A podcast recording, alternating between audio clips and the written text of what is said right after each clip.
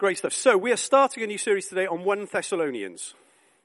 It's one of those letters that people perhaps aren't as familiar with as some of others of Paul's letters. But what we're going to do is over the next five weeks, we're going to take a little look at each of the little chapters in 1 Thessalonians with the exception of chapter 3, but the reason for that become apparent. So I'm going to kick off with chapter 1. Now the reason I've called this series The Coming King is because in 1 Thessalonians, every section ends with a reference to Jesus returning, Jesus coming back. And that's one of the key themes in the book. And we're going to look at that in detail when we have our going deeper session on 1 Corinthians chapter 4. Because of course that chapter talks about Christ's return, us being raised up. So we're going to discuss things like what happens at the end of the world, what do we think about the rapture? What do we think about the end times? So we're going to have a bit of a discussion about that on that evening. But today I'm doing 1 Thessalonians chapter 1. Now, in our house, we thought in order to encourage one of our children in particular to learn to cook, we would do this Hello Fresh thing. Now, some of you probably have done this. What happens is you get a delivery of food and the various recipes that you need in order to make the food. Brilliant. What could go wrong? So, one evening, uh, one member of our family was due to cook, and I was in a, I was late. I was rushing out the door, so I gave them the recipe card, some garbled instru- some instructions, very quickly. Didn't have a lot of time to go into a lot of detail, and then I literally ran out of the door. Now, who here has been in that situation where you've given someone a set of instructions, and then you've left, and then you're thinking, what is going to happen?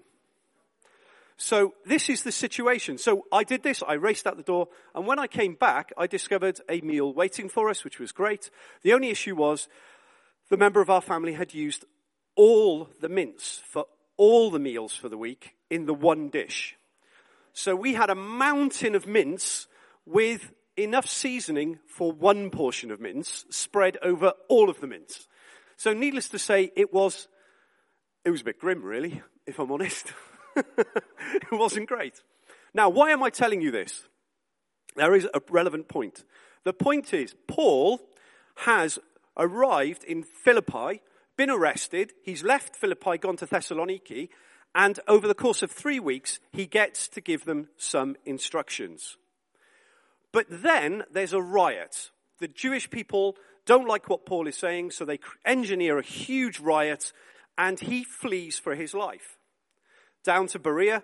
And then in Berea, he again preaches the gospel, but unfortunately another riot happens and he flees from Berea to Athens.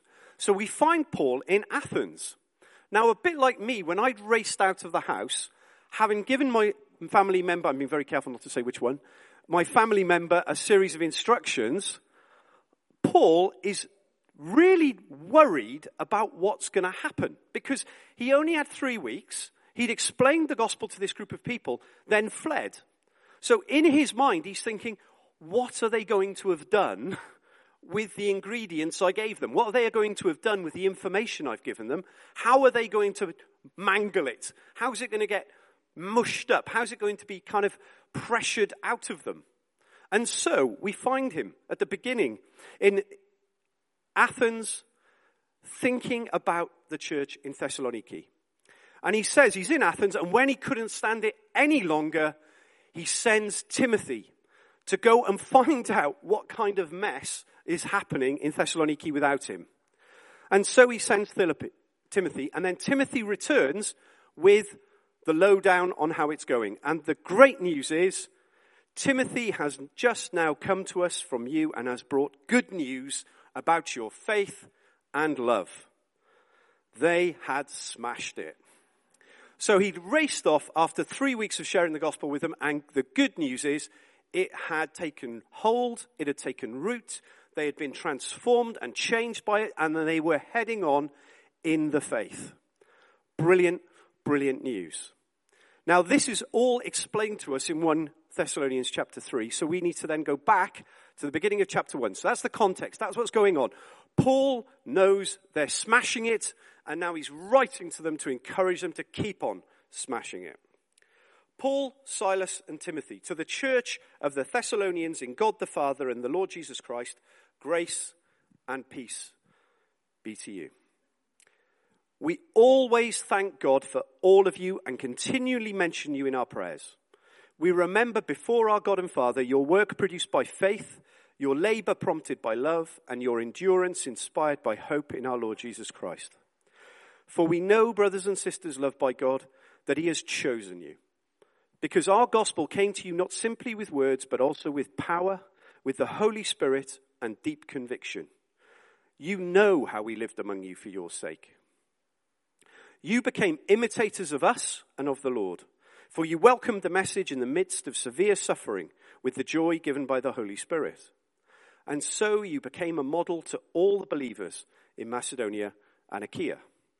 The Lord's message rang out from you, not only in Macedonia and Achaia, your faith in God has become known everywhere. Therefore, we do not need to say anything about it, for they themselves report what kind of reception you gave us. They tell how you turned to God from idols to serve the living and true God, and to wait for his Son from heaven, whom he raised from the dead, Jesus, who rescues us from the coming wrath. So the thing here is there's this key idea in this part of Thessalonians where Paul is saying it's a question of who are you imitating and what are you modeling to other people? So what are you imitating and what are you modeling? In other words, what is influencing you and how are you influencing others? So this first question, who influences you? We live in the world of the influencers.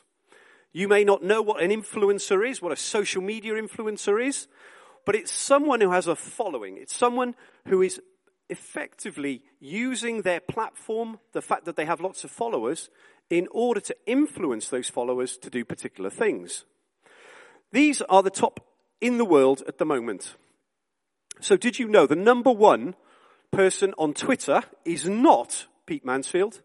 It is, in fact, Elon Musk.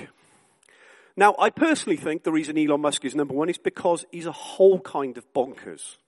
He does post some crazy, crazy stuff. So across the top, we've got the top Twitter accounts, and across the bottom, we have the top Instagram accounts for each part of the world. So the number one Instagram account in the world is Cristiano Ronaldo, a footballer. Interestingly, the number one Instagram account in Africa is, I think his name is Khaby Lame, who you can follow on Instagram. He does these hilarious videos where basically he looks at stuff other people have made really complicated and then demonstrates how you can do it really simply.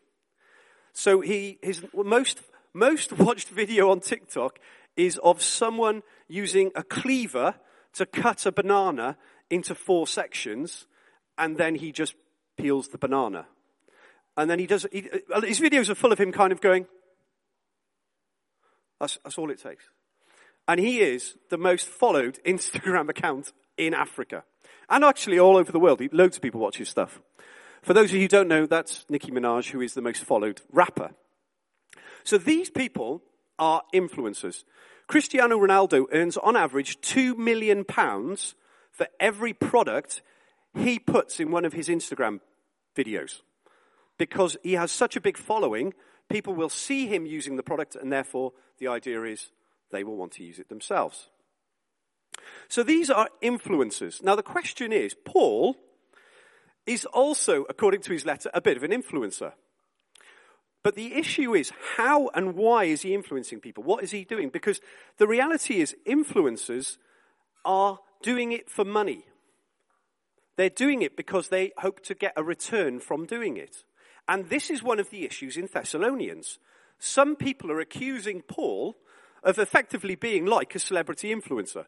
That actually the only reason he's doing all this preaching, sharing the gospel is because he will receive a financial benefit himself. And he's saying this is absolute nonsense. That actually he has been influenced by Jesus and he is passing that influence on to the Thessalonians. And so he uses this phrase to say, You have become imitators of us and the Lord.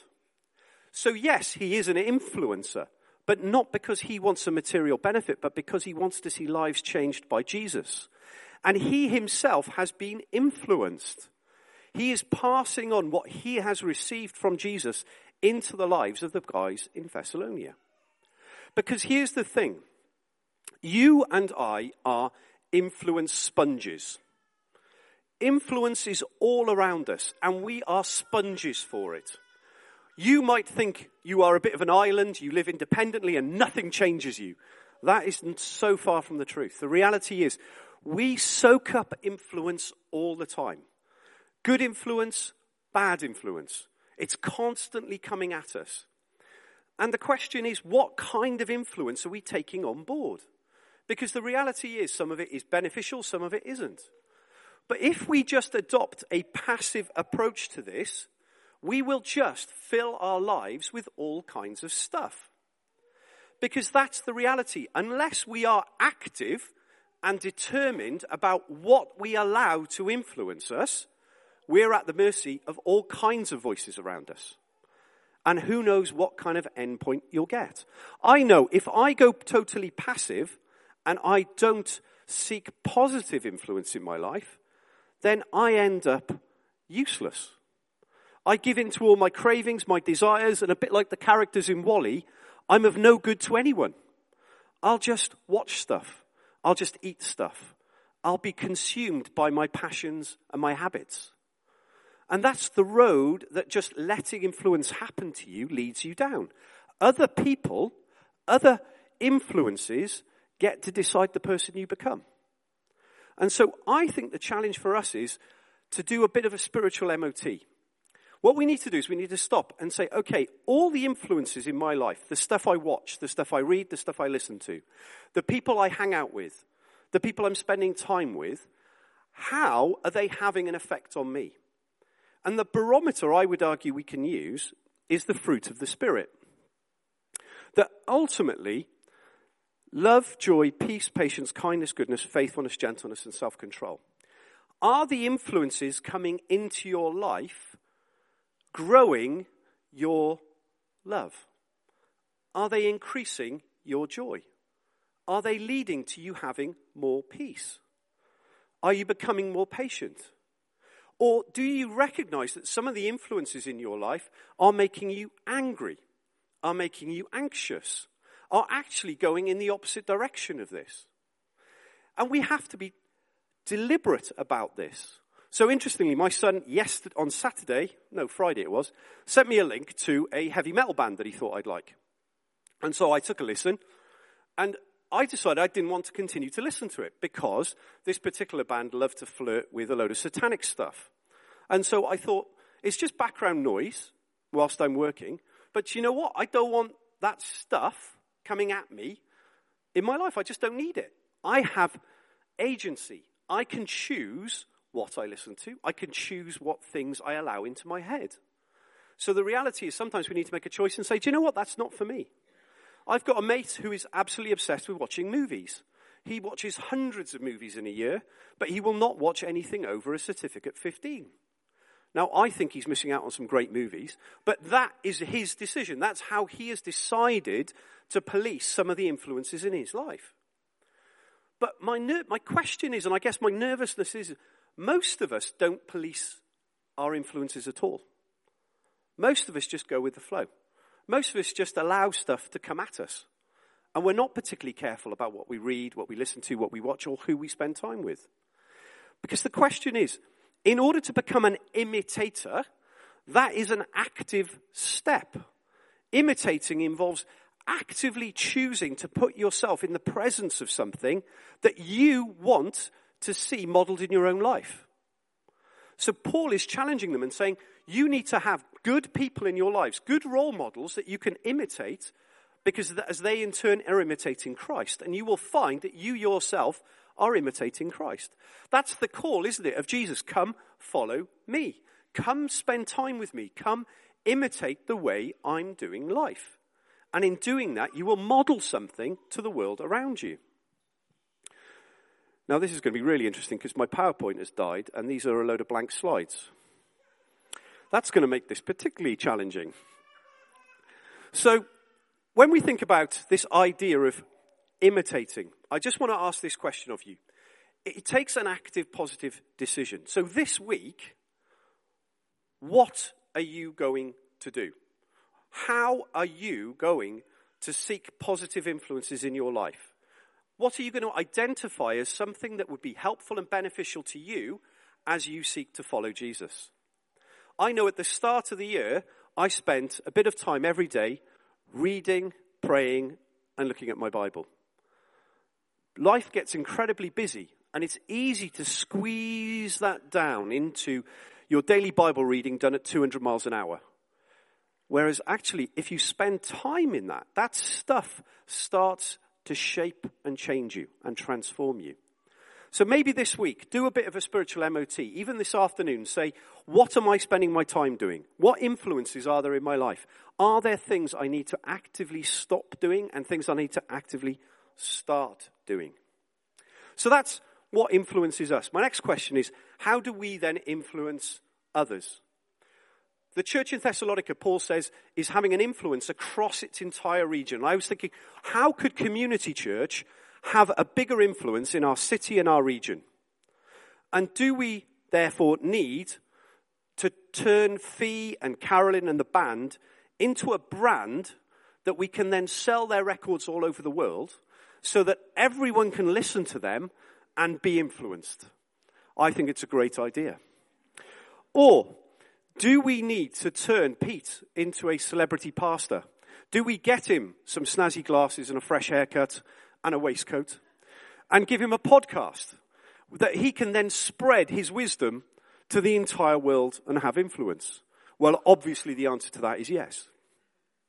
Or do we need to become a bit of a megachurch with thousands coming to hear a crack team of preachers and service leaders and a wonderful worship band? Well, the problem with that is that's effectively becoming celebrity influencers. That's playing the game the way the world wants to play the influence game. That's all about celebrity and how you use celebrity to get what you want.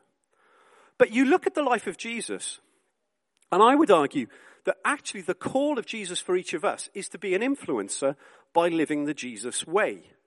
Not the celebrity way, not the social media way, but the Jesus way. And the Jesus way is a lot harder. The key principle of living the Jesus way is this.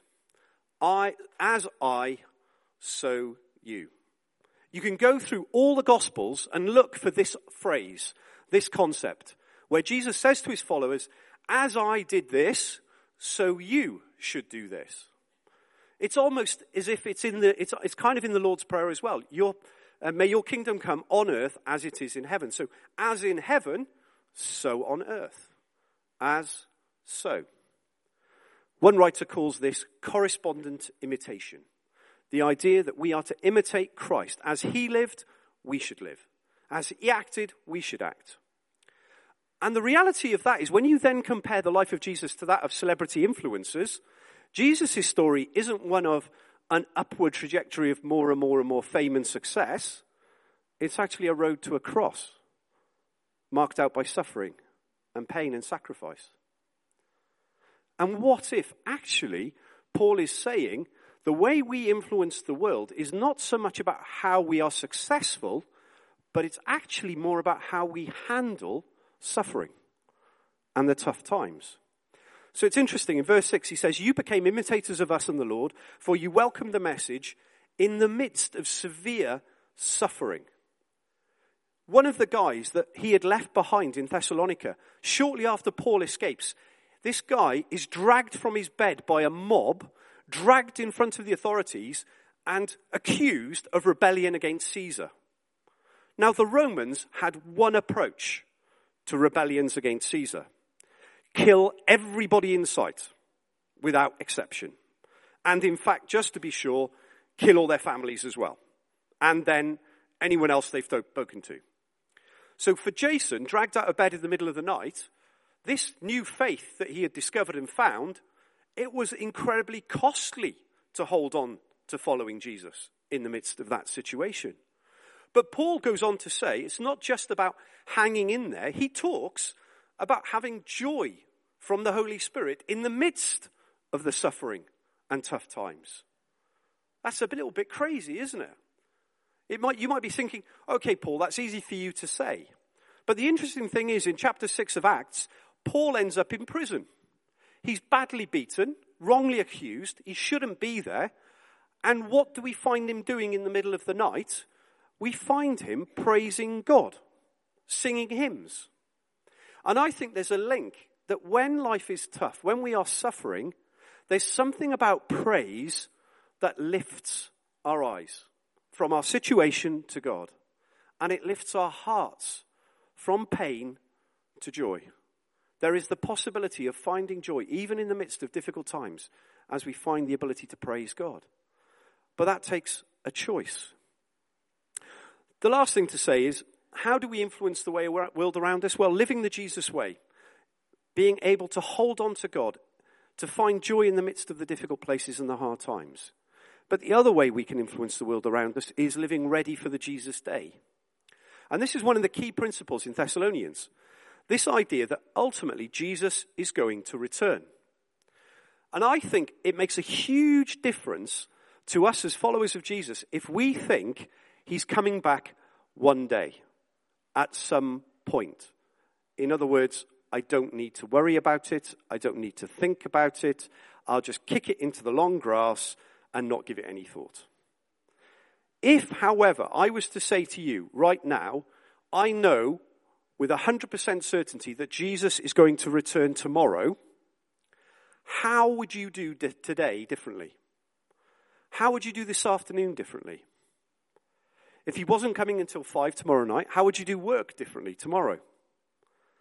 There's something about the expectation of Jesus' return that changes the way we live. It changes our priorities. It changes the way we think about ourselves. It changes the way we think about comfort, the way we think about our possessions. Because this is the challenge. I've been challenged by this reading through Thessalonians, is that ultimately constantly pushing the Jesus return question further and further away, today, my comfort, my life, becomes a more dominant voice. That ultimately, if one day he's going to come, so it doesn't matter really what I do today. If, however, I start to think, what if he comes tomorrow? How am I ready today? It begins to change my priorities. My personal comfort becomes less important holding on to my possessions becomes less important. A lot of the things that we think are so important, so full of anxiety and worry for us at work or in our family lives, suddenly aren't unimportant. They're just less important. And so I think there's something about if we genuinely want to see the world transformed by Jesus, it takes a people who have an expectation he is coming back, and that expectation then changing the way we live today and transforming the way that we act and the way that we behave. So, influence is an active thing. We need to get active in choosing how we are being influenced. Sorry about this. The, it looked beautiful, right? I just want to put it out there. This PowerPoint was beautiful.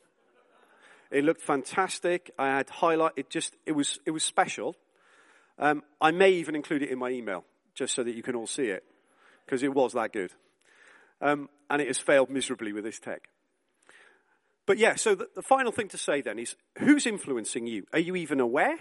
And what active steps can you take to make sure the influences coming into your life are positive and helping you imitate Jesus? And then the next question is how are we having influence in the world around us? How do we live the Jesus way as we wait for the Jesus day? Let's pray.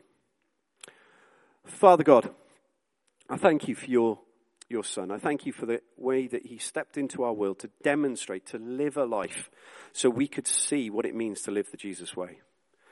And Father God, I just pray that you would help us build into our own lives those influences that lift us up, those influences that help us grow that fruit of the Spirit in our lives, that contribute to our peace, our well being, that enable us then to live with influence in the world around us as we respond to suffering in a way that is countercultural.